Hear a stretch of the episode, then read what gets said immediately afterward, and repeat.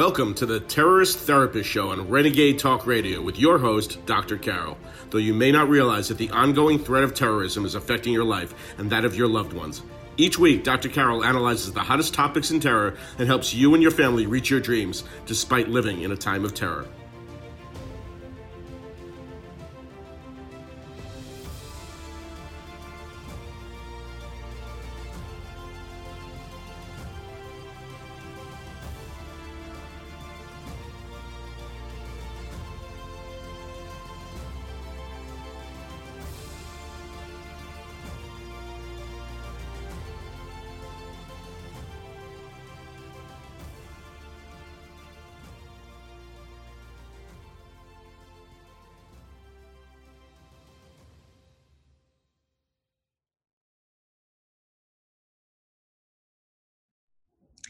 Seattle's zone, caliphate, no go zone, or animal farm.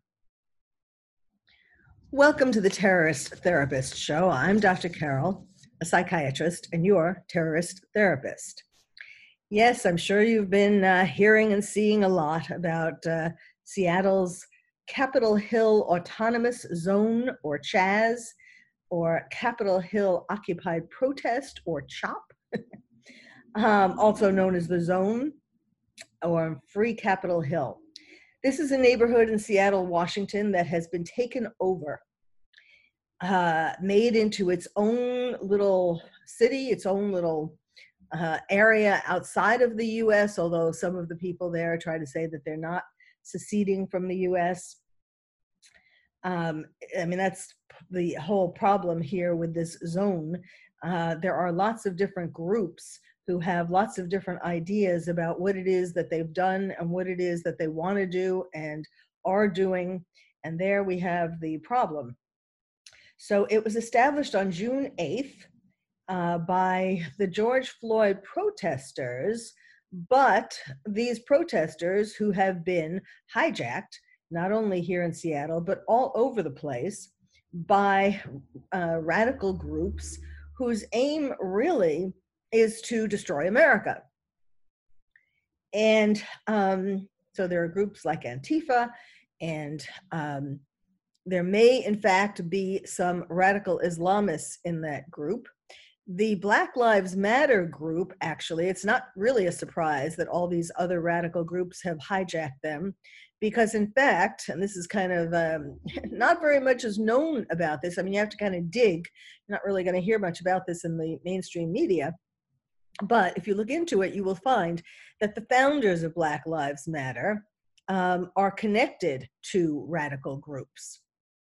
Now, you know, everybody wants to have sympathy, of course, for Black Lives Matter because um, there is pr- police brutality, there is racism amongst uh, some of the police, amongst some bad apples in the police, not the whole police force, uh, any of them but you know it's certainly um certain it's i mean no one is well i shouldn't say no one but um one should not be um, for racism. So, of course, you're going to sympathize with Black Lives Matter. But when you look into uh, the founders' connections, and then when you look into these groups who have hijacked them, it's really a different story. And lots of corporations and individuals have been donating tens of thousands and millions of dollars to them because they think they're doing this to protest against racism when really uh, there are all these people with uh, who aren't um, affiliated with Black Lives Matter and some who are, um, who have other agendas. The agenda is not just to get rid of racist policemen; it's to um, it's to destroy America. So that's why I say caliphate, uh, no go zone, or animal farm. So let's look at this caliphate. We know that what a caliphate is. I mean, we've, in terms of our recent history, we have seen a caliphate in Iraq and Syria. Uh, the caliphate was formed by radical Islamists in, um, in Iraq, uh, in Mosul. They took over Mosul, uh, called it the Islamic State in 2014. And then finally, the last outpost was um, conquered, so to speak, by uh, uh, the US in 2019 in Syria. it had taken over um, parts of Iraq and Syria. So um, then we have, and certainly as you will hear as I describe what's happening in Seattle more, you, you will hear uh, similarities to the caliphate. Now, no go zones. What are no go zones? I'm, I'm very familiar with that, having um, spent years in Europe, uh, particularly Belgium and Paris. So, in Belgium, in 2015, the Paris attacks when the media described um, where some of the people lived who were involved in the Paris attacks, they lived in Molenbeek. Um, Molenbeek is a very poor, you know, um, marginalized, desperate um, kind of place that's been taken over by gang violence and radical Islamists. And so um, the government does not have control over Molenbeek. It's a no-go zone because police are afraid to go in there because um, there it is very violent. And similarly, France um, is another place in Europe. It's actually there are no-go zones in several places, but France is also one of the top uh, places where there are the most no-go zones. Um, some of these zones are under Sharia law, and in uh, 2002, back that far, uh, a piece in the New York Times said Arab gangs regularly vandalize synagogues here. The North African suburbs have become no go zones at night, and the French continue to shrug their shoulders. And, you know, he wrote that in 2002, and I can tell you that it is far worse in 2020. So, why should we be concerned about this area in Seattle? because the people who are um, involved in that don't just want it to be in Seattle. In fact, there are other places where um, other radical groups of various kinds, not just uh, not just people belonging to Black Lives Matter, um, have are trying to start it, have been trying to start it in other areas as well. So before I get into talking a little more about that area, let me just tell you because so far, there haven't been reports specifically about radical Islamists uh, being in Seattle's zone, but um, there is um, a there is certainly is are reports about leftist jihadist alliance of, of there being a, a, a leftist jihadist alliance and there were two examples of this in New York City recently. Um, for example, one was a Muslim lawyer and activist for the Palestinian Jihad who threw a Molotov cocktail into a police cruiser. And then a Muslim migrant from Bosnia who stabbed an NYPD officer in the neck while screaming Allahu Akbar.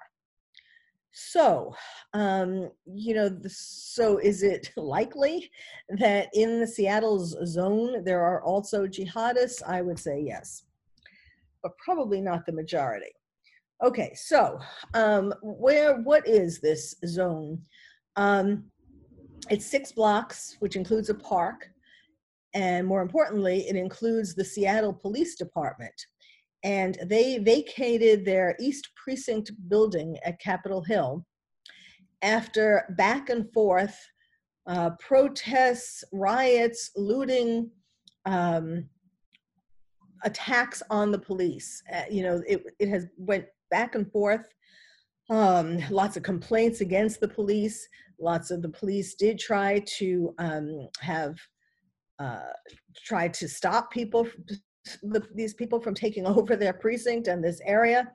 But at some point, the mayor, this is the main problem, the mayor, Jenny Durkan, decided that this was a good idea. She calls this um, area of violence a block party. So, what do the people um, in the zone want? what do they want? They want, they have lots of demands, and the demands keep increasing. Um, there was a list of 30 demands that they put out at one time, but then it has been increasing since then.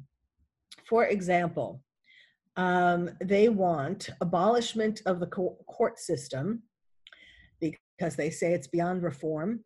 They want youth jails and imprisonment in general, and an end to all ICE operations uh, in the transition period between the time that the police department is being dismantled and when it's fully dismantled. They want that the police use no weapons, no guns, batons, tear gas against those who are, quote, exercising their First Amendment rights as Americans to protest.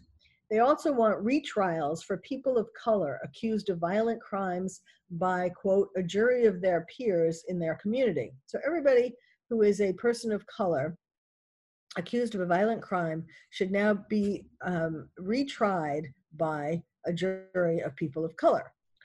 Um, they want amnesty, the release of all protesters arrested in the George Floyd rebellion, as they call it. They want the release of all those in jail for marijuana related offenses. Um, they want uh, the US, they want US, this is one of the most recent demands, they want US citizenship for 11, for all the uh, illegal aliens in the US, which have been estimated at anywhere between 11 to 22 million people. And they don't want to call them uh, illegal aliens because they say that nobody, nobody can be illegal. Um, they want to call them undocumented. So um, there are, there are, let's see, so the whole idea of course is is to get rid of the police. That's number one. And they want to create a neighborhood without police. Uh, they want rent control the reversal of gentrification abolition or defunding of the police as i said funding of community health. They want to take the money from the police and put it into community health. Um, and i think that so that's uh, all that I have at the moment. I might be coming across more. In any case, um, really, it is a list of, you know, I want, I want, I want. Now, does that, I mean, it sounds like little kids uh, being angry and telling their parents that they want, they're giving them a list of things that they want, or they're not going to do their homework, or they're going to have a tantrum. Well, I'm going to get into this more um, when we come back and um, talk to you. Needless to say, I am very concerned about all of this, um, all of this anarchy. So stay tuned and we'll talk more when we come back. Welcome back to the Terrorist Therapist Show, where we're talking today about Seattle's zone, caliphate, no go zone, or animal farm uh, I'm going to end this um, podcast talking about Animal Farm and all the similarities so you can start trying to remember Animal Farm. I have a feeling most of you uh, may have read Animal Farm a while ago, but you will be amazed at the similarities. All right, but for now, let me, let me talk about how I was mentioning uh, Mayor Jenny Durkan who is calling this like a block party. And interestingly, the Seattle Police Department chief, Carmen Best, who is black, is not very happy uh, about what happened. She did not want to abandon the police station about which they have uh, built this zone. Um, and she wants to return the police officers to the zone.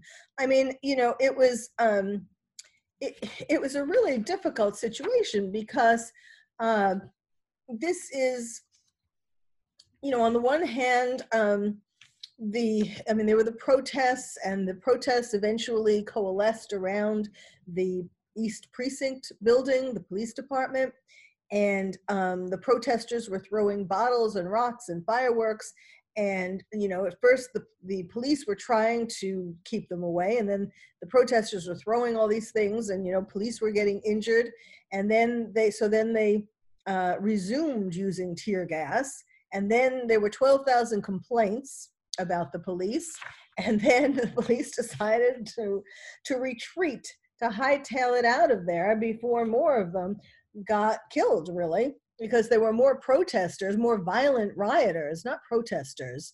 I mean, there's nothing wrong. Let me take a minute to um, clarify that. I am not against protesting for anything. Um, but a protest is generally um, uh, peaceful, not um, not a riot and not looting. So um, there are signs in the in this uh, area, the zone, that some of them say you are now leaving the USA. I was saying before how there's an argument, there's dissension about whether this is part of the USA or not. Um, there's also spray paint Seattle People's Department East Precinct instead of Seattle Police Department. There were anarchist symbols. There were, is, are graffiti. Um, there, uh, you know, some people have described it as a cross between Occupy Wall Street and an independent student housing cooperative. Um, also, it's been described as a concert um, uh, atmosphere like Burning Man, which is kind of ironic since Burning Man was uh, canceled this year because of coronavirus, and yet um, this is happening. And of course, the people are not uh, six feet apart, nor are all of them wearing masks. And let me just put in a little irony here, a sad irony. There's a, um, a death rate. If you look at the death rate per 100,000 population um, of from COVID, most of the people who die from COVID are black. Um, they are their percentage is 54.6 they're dying at more than double the rate of other ethnicities. Whites are 22.7, Latino is 24.3, and Asian is 24.9. So blacks die twice as much as as as these other um, ethnicities from COVID, and yet these people, not that they are all black who are in the zone, but um, but amongst the Black Lives Matter protests um, and so on, the, certainly the majority of people are Black and they are putting themselves at risk, at greater risk. So um, there is, you know, it's a whole little town there. Uh, what, what, is, what is fascinating to me, I have been watching videos of um, the zone all through the weekend and this morning and um, I, you know, it, you you get such a different picture depending upon which media outlet is covering it. So, like for example, this morning I watched um, CNN's video, and you would think that this was either a concert or a block party, as the mayor was saying. You know, there were people, there were pretty signs um, with rainbows and Black Lives Matter and all of this, and people were sitting there, and there was free food, um, you know, that were because so many people have contributed uh, to the zone, and snacks and hand sanitizer. Yeah, I'm sure lots of people are using hand sanitizer. Uh, kebabs, curry, donations for the homeless um, two medical stations, supposedly, that deliver basic health care to the homeless and sex workers. Excuse me? then um, there are teach-ins, and I watched a lot of um, a lot of people speaking. Um, you know, and that's that's where things get a bit rough. So as I was starting to say, so this morning I was watching a video from CNN where it looked like a very happy party, um, peace and love, and all of that good stuff. Um, then I watched a video that was taken by someone from One America News Network who was in who stayed in didn't just come and visit and you know during the day and take a few uh, um, minutes of, of um, video. Um, this person stayed for the whole weekend in the zone and which meant that he was there at night now, if you contrast the pictures of this happy rainbow daytime and what happens at night, it is very, it is, it is, it is amazing. And it is really sad that most people are just watching, uh, most mainstream media are just showing the happy little rainbow part and not showing what happens at night. What happens at night is mob rule. And um, there is no government per se there is someone who is a um, uh, the presumed kind of leader. He's a rapper, and um, he let's see, and he one of the videos is of his him chasing after uh, someone who was thought to have stolen something, and so they were chasing after this guy, and um, uh, you know then they they they did I didn't see them uh, attack him per se, but they started going through all his stuff, taking all his stuff and putting it out on the street. It's just mob rule. There are no police, and in fact, the uh, the police chief is saying that they can't get in there, that they can't get to calls, and that there have been rapes and murders, and and um, and they can't get in to save the people. I mean, of course, this is anarchy, and of course, these kinds of things happen in anarchy. And um, really, it's the, the, the main problem is that since there is no, since there are so many different radical groups mixed in, along with the peaceful Black Lives Matter people who um, really are there for a purpose, you know, who really are just want um, the police to stop being racist. Um, but there are so many people with more violent intentions. Uh, as I said, this is just, this is all about destroying America. And so, since there are all these different um, intentions, when people get up at night and and give speeches, there are some people who sit there and applaud and you know yell and in support of them, and then there are others who are booing them and getting angry, and and there are people since Seattle has an open carry policy for for um, weapons, there are people carrying guns in this zone. Now that's all nice and fine and dandy when it's the daytime rainbow time, but when it gets to be nighttime, um, that is rather dangerous. So these are domestic terrorists. The bottom line is these are domestic terrorists, and most of them and um, and uh, this is a, a um, an even greater tragedy waiting to happen because as i said you know they don't have any plans. There is no plan to to their plan was to um to protest and then they wound up you know fortunately got the police to leave which was thrilling. And now what? They don't have any plans for now what well, when we come back, I will talk to you about how this zone is really um, not only like a caliphate and a no go zone, um, but particularly well described as Animal Farm. Welcome back to the Terrorist Therapist Show, where we're talking today about Seattle's zone, caliphate, no go zone, or Animal Farm. Um, I was talking before about how it's um, it is lawless. It's mob mentality, uh, particularly at night. And the one person who is considered so far, or he considered himself, who appointed himself as the alleged warlord of the zone, is Raz Simone, a black man who is a rapper and he's the one who led the chasing of the man who of the white man by the way who um, was alleged to have stolen something. Okay so let me tell you a little bit first about um, the the observations um, of the reporter from uh, one america news network who stayed there for three days and nights.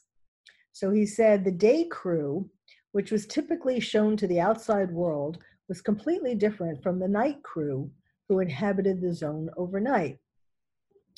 Um, he said, Raz Simone, Raz Simone, are, it was the unofficial leader, but there's no rule of law whatsoever. It's mob rule, mob justice.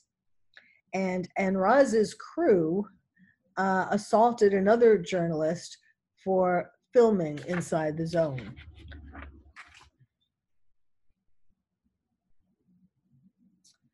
Um, also, he saw them trying to set fire to a local auto yard. Uh, he took these videos, as I was saying. Raz is now uh, chasing down an accused thief. going through the bag.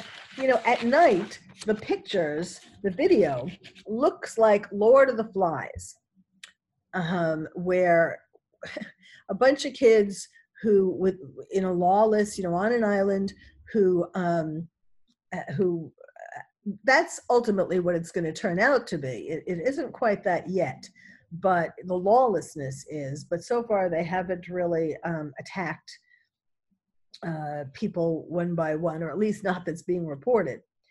Um, yes, Raz, by the way, carries a gun, which is which helps him to appoint himself as the leader of the whole thing. Um, so let's see. He said the the reporter said the media narrative on this place has been an absolute lie, absolute utter lie.